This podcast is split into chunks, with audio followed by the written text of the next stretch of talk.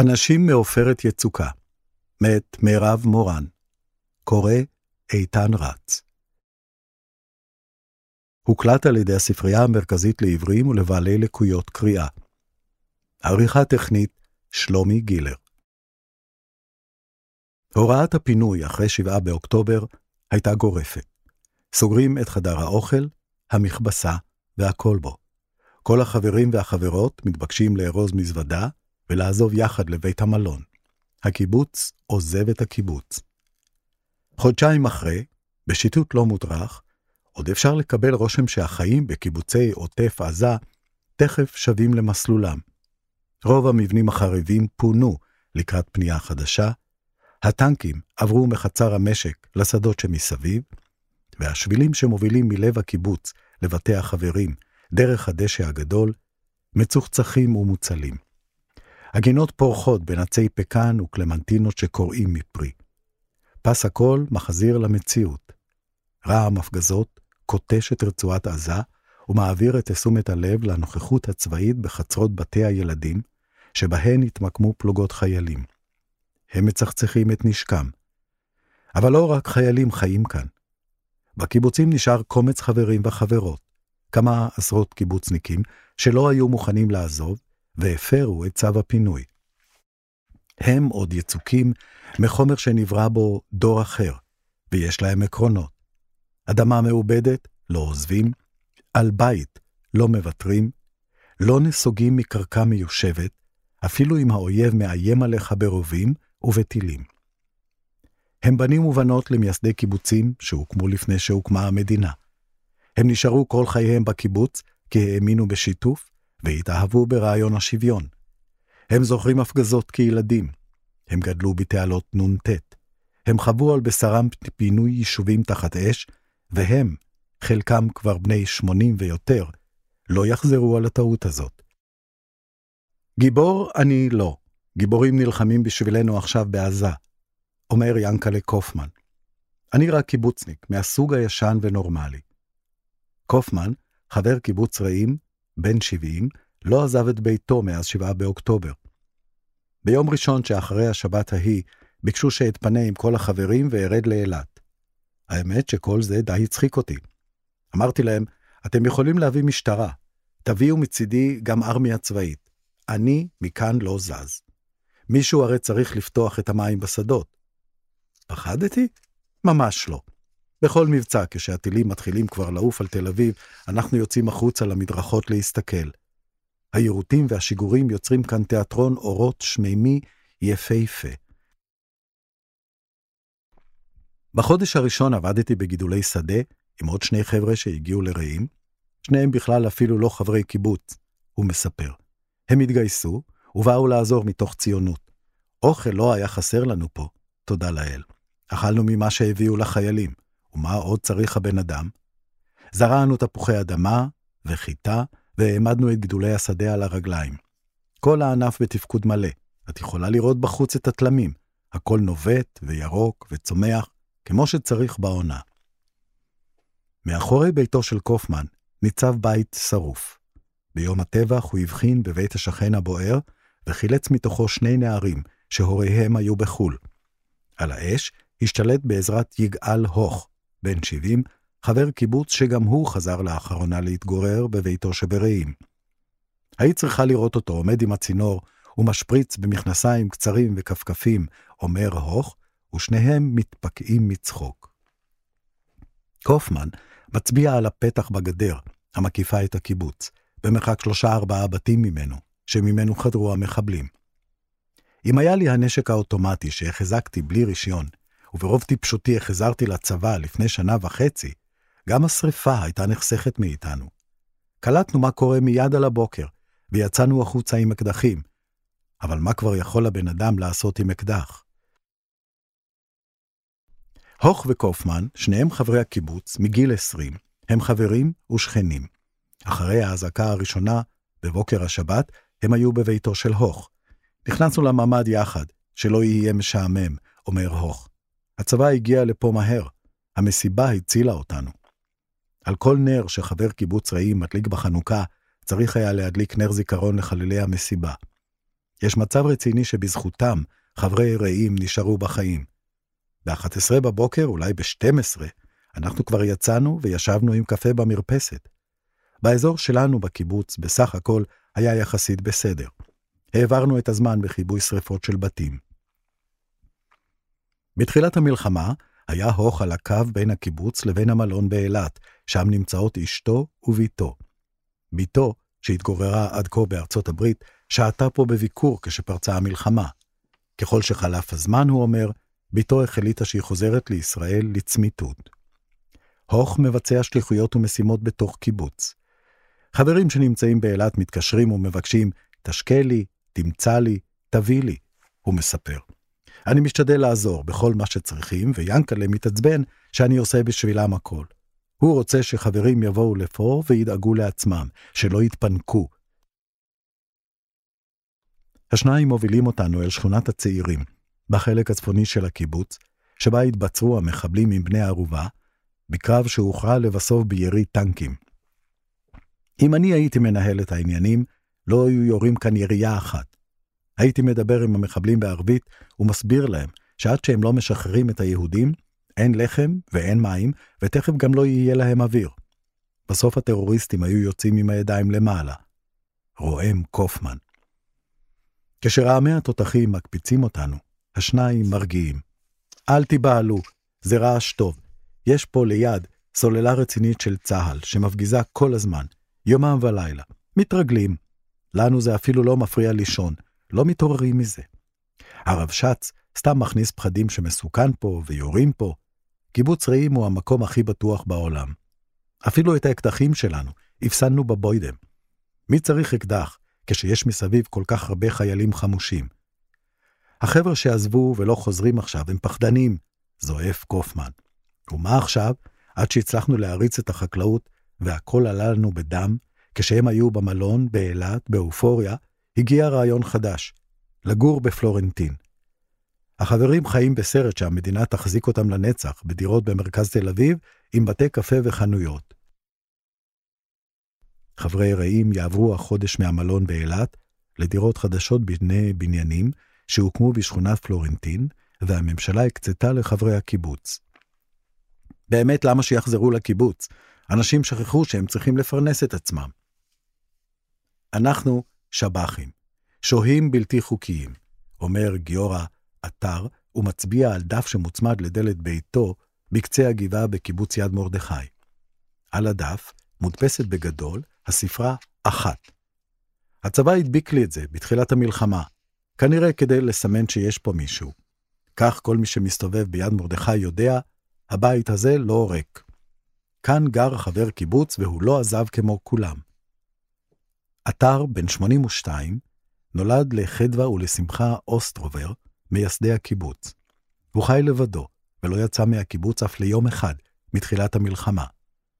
לפני המלחמה עבד כנהג הסעות, היה לוקח את הוותיקים לקופת חולים, ועושה שליחויות בשביל הקיבוץ. בימים אלה הוא מסיע את הפועלים משדרות לעבודתם במפעלי המזון יד מרדכי, שלא הפסיקו את מלאכת הייצור בזמן המלחמה. הדרכים עקלקלות, בגלל הכבישים החסומים, וכל נסיעה נמשכת פי שלושה וארבעה מהכרגיל. אחרי שהצבא הורה לכל התושבים להתפנות, התקשרו אליי חברים וניסו לשכנע אותי שלא אשאר לבד, ואצטרף אליהם במלון על שפת הים בחדרה. סירבתי כמובן. פעם אחת בכל חיי התפניתי מהקיבוץ בגלל מצב ביטחוני. אז הדבר לא קרה על דעתי. לא שאלו אותי, כי הייתי רק בן חמש. זה קרה במלחמת השחרור. התפניתי בלי אמא שלי, שהייתה קשרית בפלמ"ח, ולכן נשארה ביד מרדכי. עם פינוי הילדים נהפך הקיבוץ הלכה למעשה למוצב צבאי. קיבוץ יד מרדכי עלה על הקרקע ב-1943. לפני הקמת המדינה, בימי השיירות, הדרך לכאן הייתה מערב פרוע של ירי וסכנה יומיומית בנסיעה בין כפרים, מספר אתר. ברבות השנים הפך לסמל גבורה בקרבות נגד הצבא המצרי במלחמת העצמאות. התושבים נאחזו באדמת הקיבוץ, חירפו נפשם, כותרו ועצרו את התקדמות האויב בתחמושת שאספו בלילות מגוויות חיילים מצרים שנותרו בשדה. בשלב הראשון פינו את הילדים בשיירה, שיצאה בחשאי בלילה והגיעה עם שחר לקיבוץ רוחמה. לאחר קרבות עזים, שבהם אזלה התחמושת, קיפחו את חייהם 27 לוחמים בקרב על קיבוץ יד מרדכי, שמנה אז לא הרבה יותר ממאה חברים. אז נסוגו ברגל גם מגיני יד מרדכי המבוגרים מהקיבוץ, והשטח ננטש. נחום, סרגי שריג, מח"ט הנגב דאז, התנגד לכך. שנים הוא החזיק את הפינוי נגדנו, אומר עטר, ובפניו עוד ניכרים הזעם והעלבון. ותיקי יד מרדכי מזכירים ומדגישים בכל הזדמנות שההחלטה לעזוב הייתה בגלל פקודה שהגיעה מלמעלה. הם לא נסוגו על דעת עצמם. סרגי פשוט סירב לדבר עם חברי יד מרדכי, כי לתפיסתו, ההורים שלנו בגדו כשעזבו את היישוב. תמיד היה, ותמיד יש כאן רעש של הפגזות. זה הרעש שלהם, וזה הרעש שצה"ל עושה. נשארתי בבית בצוק איתן, בעופרת יצוקה, ובכל יתר המבצעים שאחרי ההתנתקות, והשמות שלהם כבר פרחו לי מהראש. תמיד היו אנשים שיצאו מהקיבוץ בזמן מבצעים בעזה. קצת אנשים יצאו, והם יצאו לקצת זמן. מעולם זה לא היה מאורגן וטוטאלי כמו עכשיו. בעיניי אין סיבה אמיתית שלא להיות פה, ואין הצדקה שחברים לא יחזרו. הרבה יותר בטוח ביד מרדכי היום, מאשר בשישה באוקטובר, כשלא הייתה מודעות, ותשומת הלב הצבאית הייתה למקומות אחרים. אתר מדגיש שהוא לא שופט את מי שאומרים שהם לא חוזרים, בייחוד אם יש להם ילדים. כשההורים מבוהלים, גם הילדים מבוהלים. אך צריך גם להגיד את האמת. אנשים שמכריזים שיחזרו לגור ביד מרדכי רק אם לא יהיה יותר חמאס, נותנים לחמאס בדיוק את מה שהם רוצים. בשביל מה הם עשו לנו פוגרום? כדי שנברח מפה, כדי שנפחד מהם וכדי שלא נחזור. אתר מביט דרומה, אל האופק הקרוב, לעבר שג'אעיה.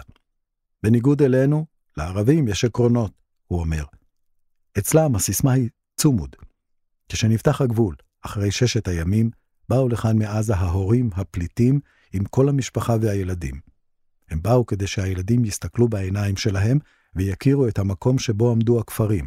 חרביה, שעליו יושב קיבוץ כרמיה, דיר סניד, שנטעו עליו חורשה, ברברה, שמאז כבר בנו על שטחים שלו את הביג של מושב מבקיעים, וכן הלאה. אם הולכים היום לעזה ומדברים עם התושבים, כל אחד יכול להגיד לך בדיוק מאיזה כפר הוא. 80 שנה עברו, ולהם נשאר בראש שהשטח שייך להם. ואצלנו, שתי יריות וכולם בורחים.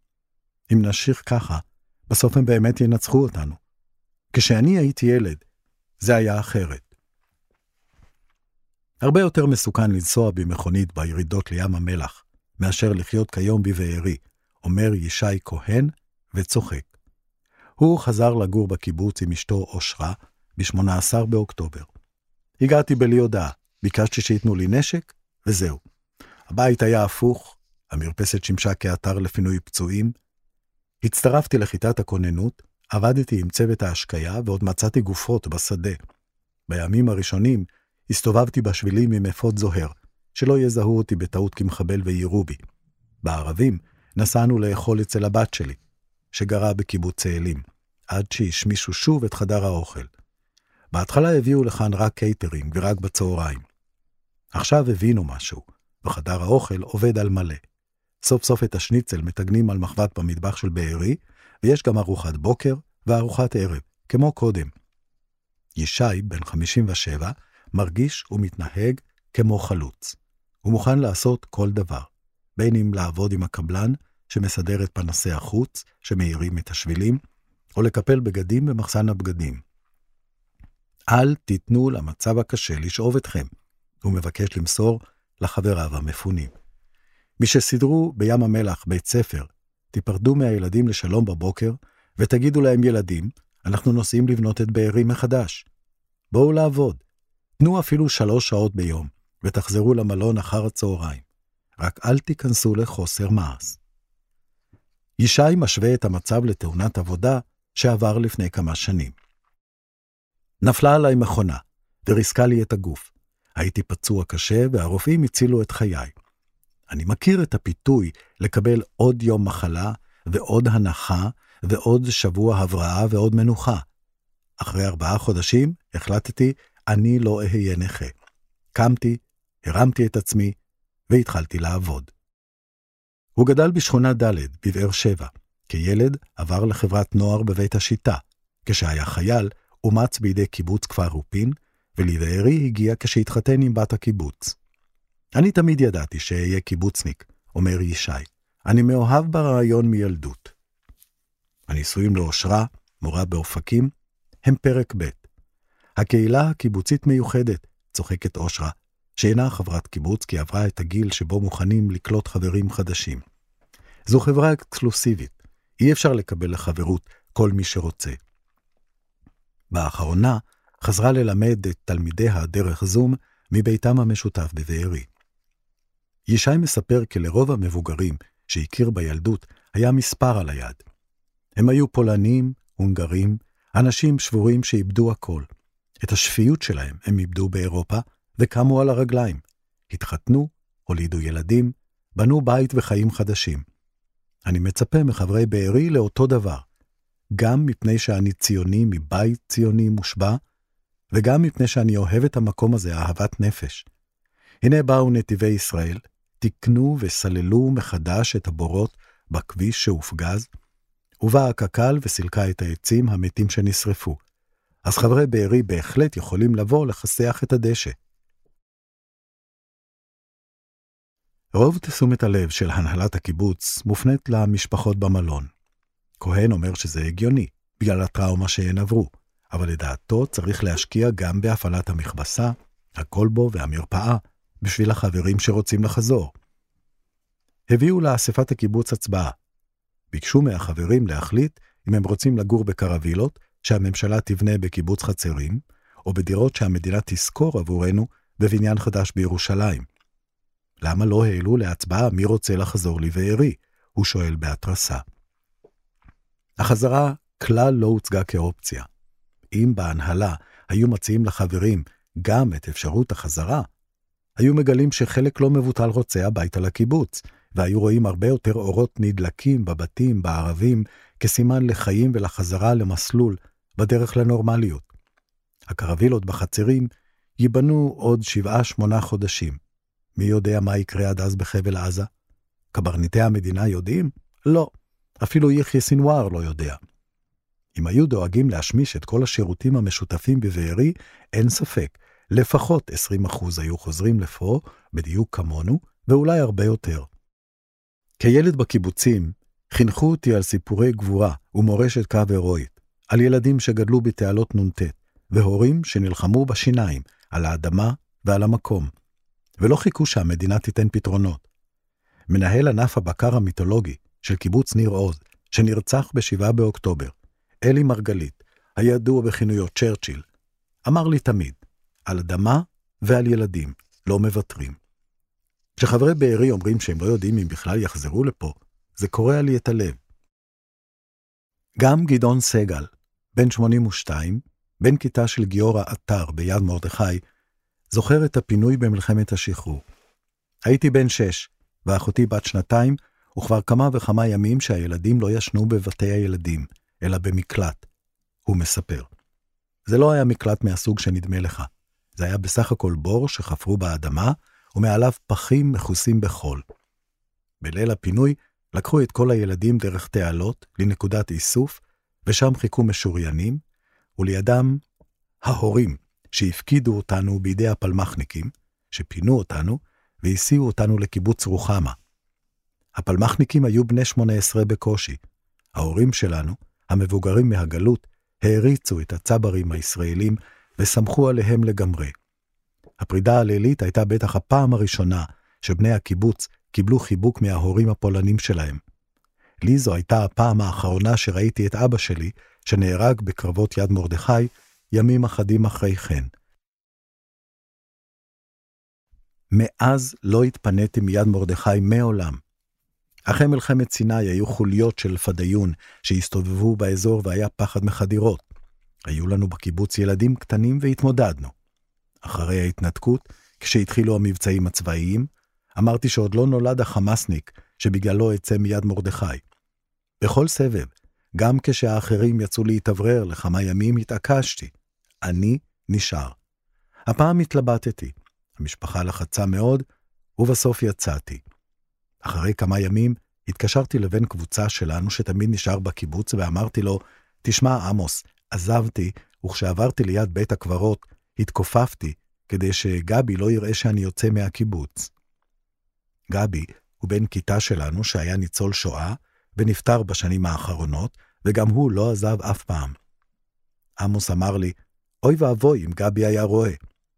אז אמרתי לו, אוי ואבוי לך אם אתה מספר לו. אחרי שבועיים חזרתי, ולבסוף גם חנה הצטרפה אליי וחזרה הביתה. חנה, אשתו של סגל, בת 77, אומרת שבבית המלון היה להם נוח. חמישה כוכבים, על הים, במרכז הארץ, עם אוכל מצוין. טיילנו על החוף ויצאנו לסיורים באתרים מעניינים, נתנו לנו טיפולי יוגה ושיאצו ופעילות לילדים, כמו ביקור בתחנה של מכבי אש בחדרה. אז כיף, כיף, כיף, אבל כמה אפשר? בסוף זה מחניק, רציתי הביתה. דווקא כשהמצב מתוח, אומרת סגל, היא מעדיפה להיות במקום שהיא מכירה.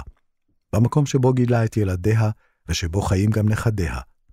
בקיבוץ שלי אני מרגישה הכי בטוח. אני יודעת מה לעשות ולאן ללכת כשיש אזעקה. אנחנו ישנים בממ"ד, ורגילים לזה. הרעש של התותחים שיורים עם העשן שעולה בהפגזות הוא רעש מרגיע. דווקא אם יהיה שקט, נתחיל לדאוג שצה"ל לא עושה מה שצריך, היא אומרת. רואים מכאן כל מה שקורה, את כל הפעילות הצבאית. בצוק איתן הפגיזו והורידו הרבה מבנים, רק מגדל מים שלהם נשאר ובלט בנוף. הסבירו לנו שלפי החוק הבינלאומי, לא מפגיזים מגדלי מים. ראיתי עכשיו שהוא איננו, והאמת שזה כואב לי. יש ילד עזתי שלא יוצא לי מהראש, כי הסענו אותו כמה פעמים לטיפולי סרטן. במסגרת עמותת בדרך להחלמה, שרבים ממתנדביה הם תושבי העוטף שנרצחו ונחטפו ב-7 באוקטובר. היה לילד הזה חיוך גדול ומאיר, שפשוט אי אפשר לשכוח. אני לא מפסיקה לחשוב עליו. וכל הזמן מוטרדת, מה עלה בגורלו, איפה הוא, ומה מצבו הבריאותי. חברי העמותה דיברו ביניהם על היום שאחרי חרבות ברזל. היו חברים שאמרו שימשיכו להסיע חולים כמו קודם, אומרת חנה. היו שאמרו שלא יסיעו שוב, והיו אלה שאמרו שהם צריכים לחשוב על זה. חנה אומרת שהיא מאלה שעוד צריכים לחשוב על זה, אך גדעון לעומתה כבר החליט.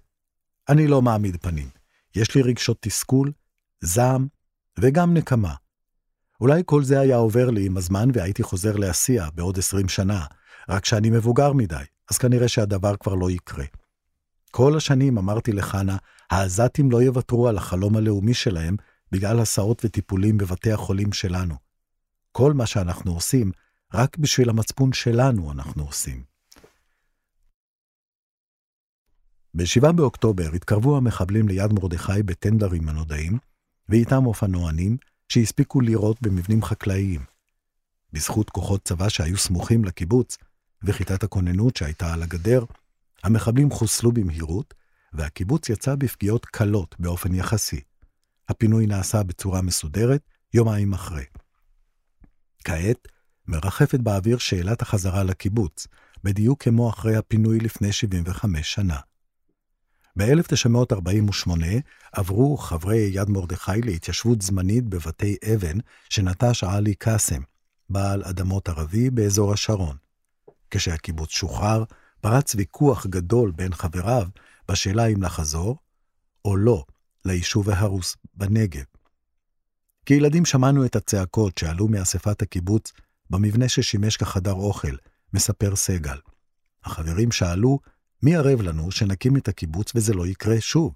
עוד פעם יפנו אותנו? ומה יהיה אז? בסוף, הרוב חזרו. היו חברים שחזרו רק אחרי שחלף זמן, וכאלה שלא חזרו בכלל. גם היום אין לי טענות למי שלא רוצה לחזור.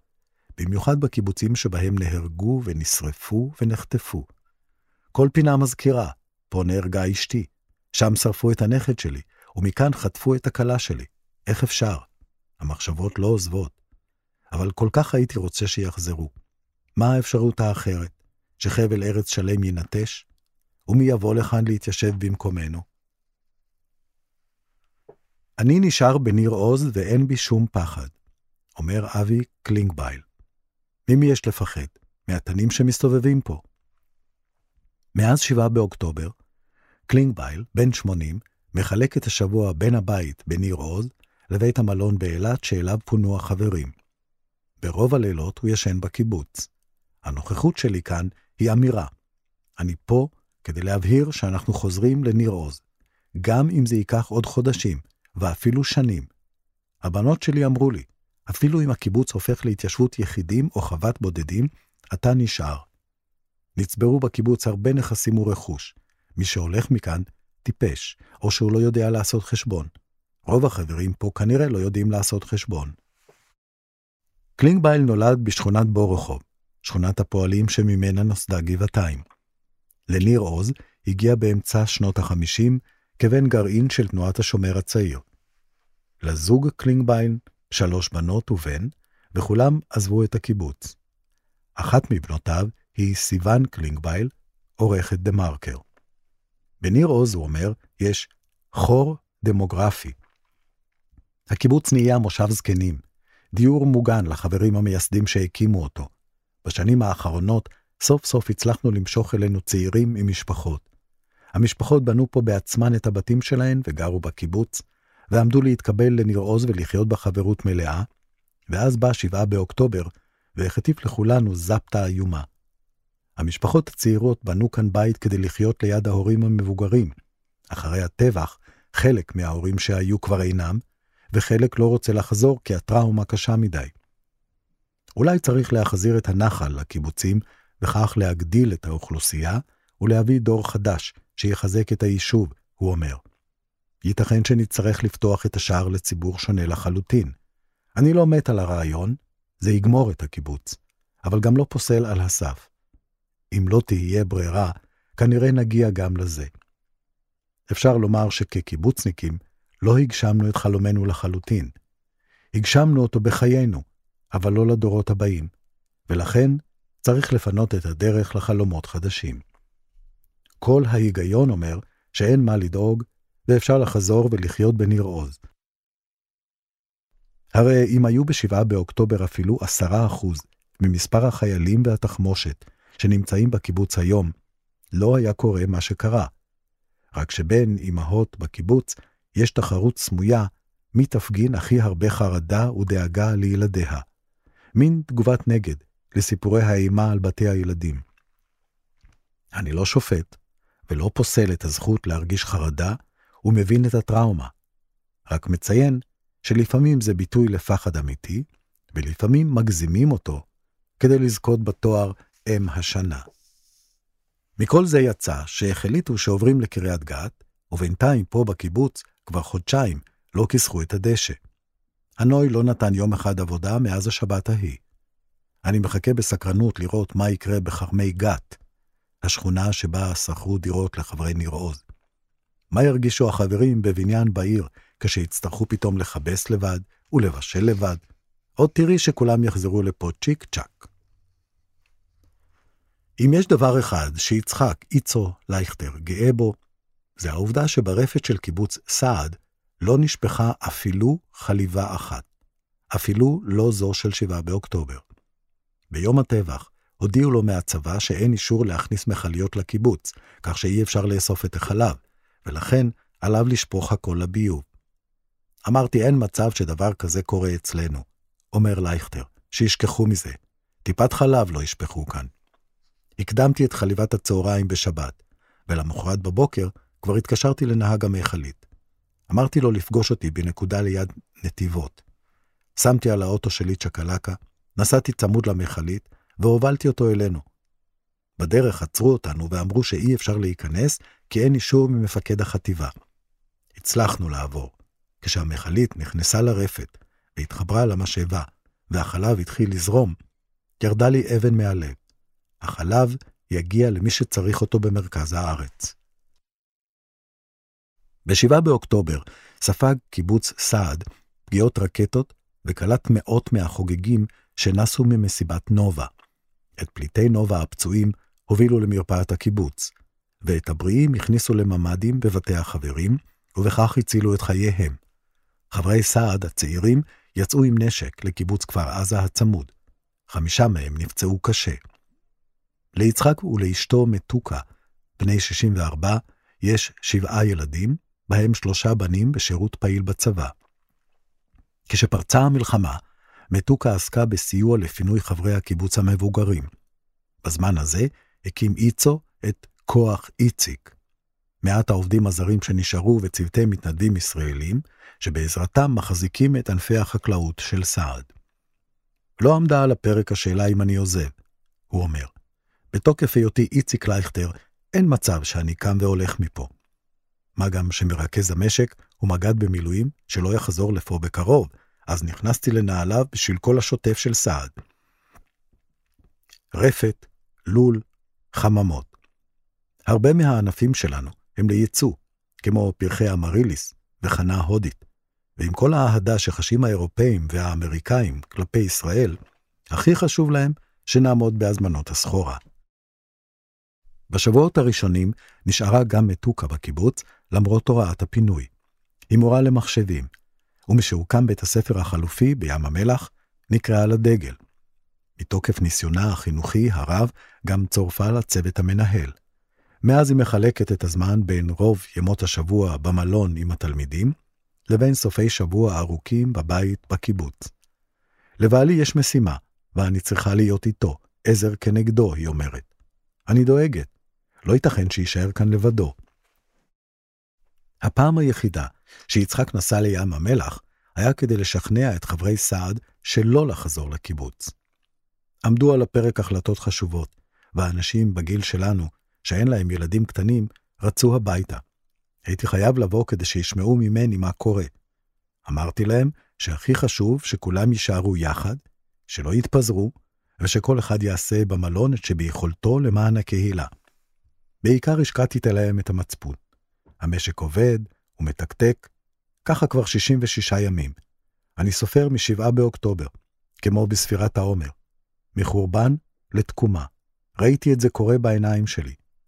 באו לעזור לנו מתנדבים מכל גוני הקשת, יהודים ולא יהודים, דתיים וחילונים.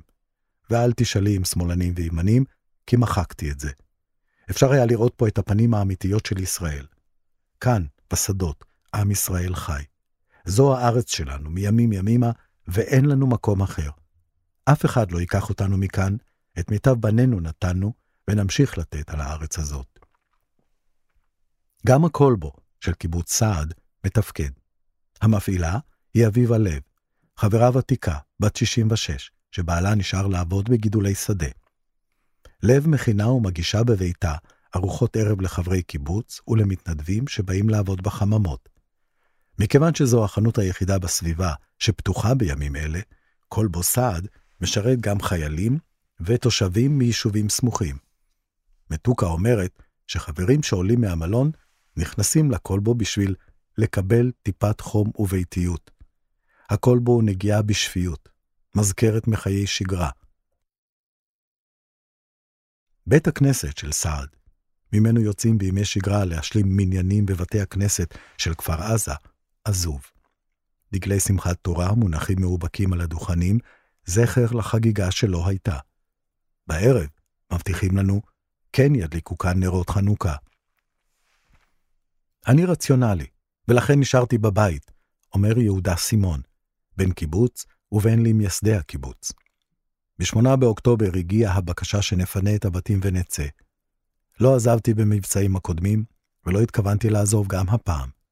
מהרגע שהחיילים הגיעו, בשעות אחר הצהריים של אותה שבת, והצבא תפס פיקוד, גברה ההרגשה שהקיבוץ מוגן. יש סיורים ונוכחות צה"לית מאוד חזקה.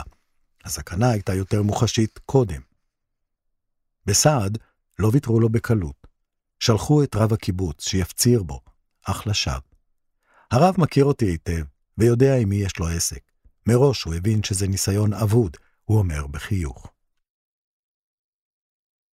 סימון, בן 72, נשוי לג'יין, שהגיעה כמתנדבת קנדית לקיבוץ בשנות ה-70.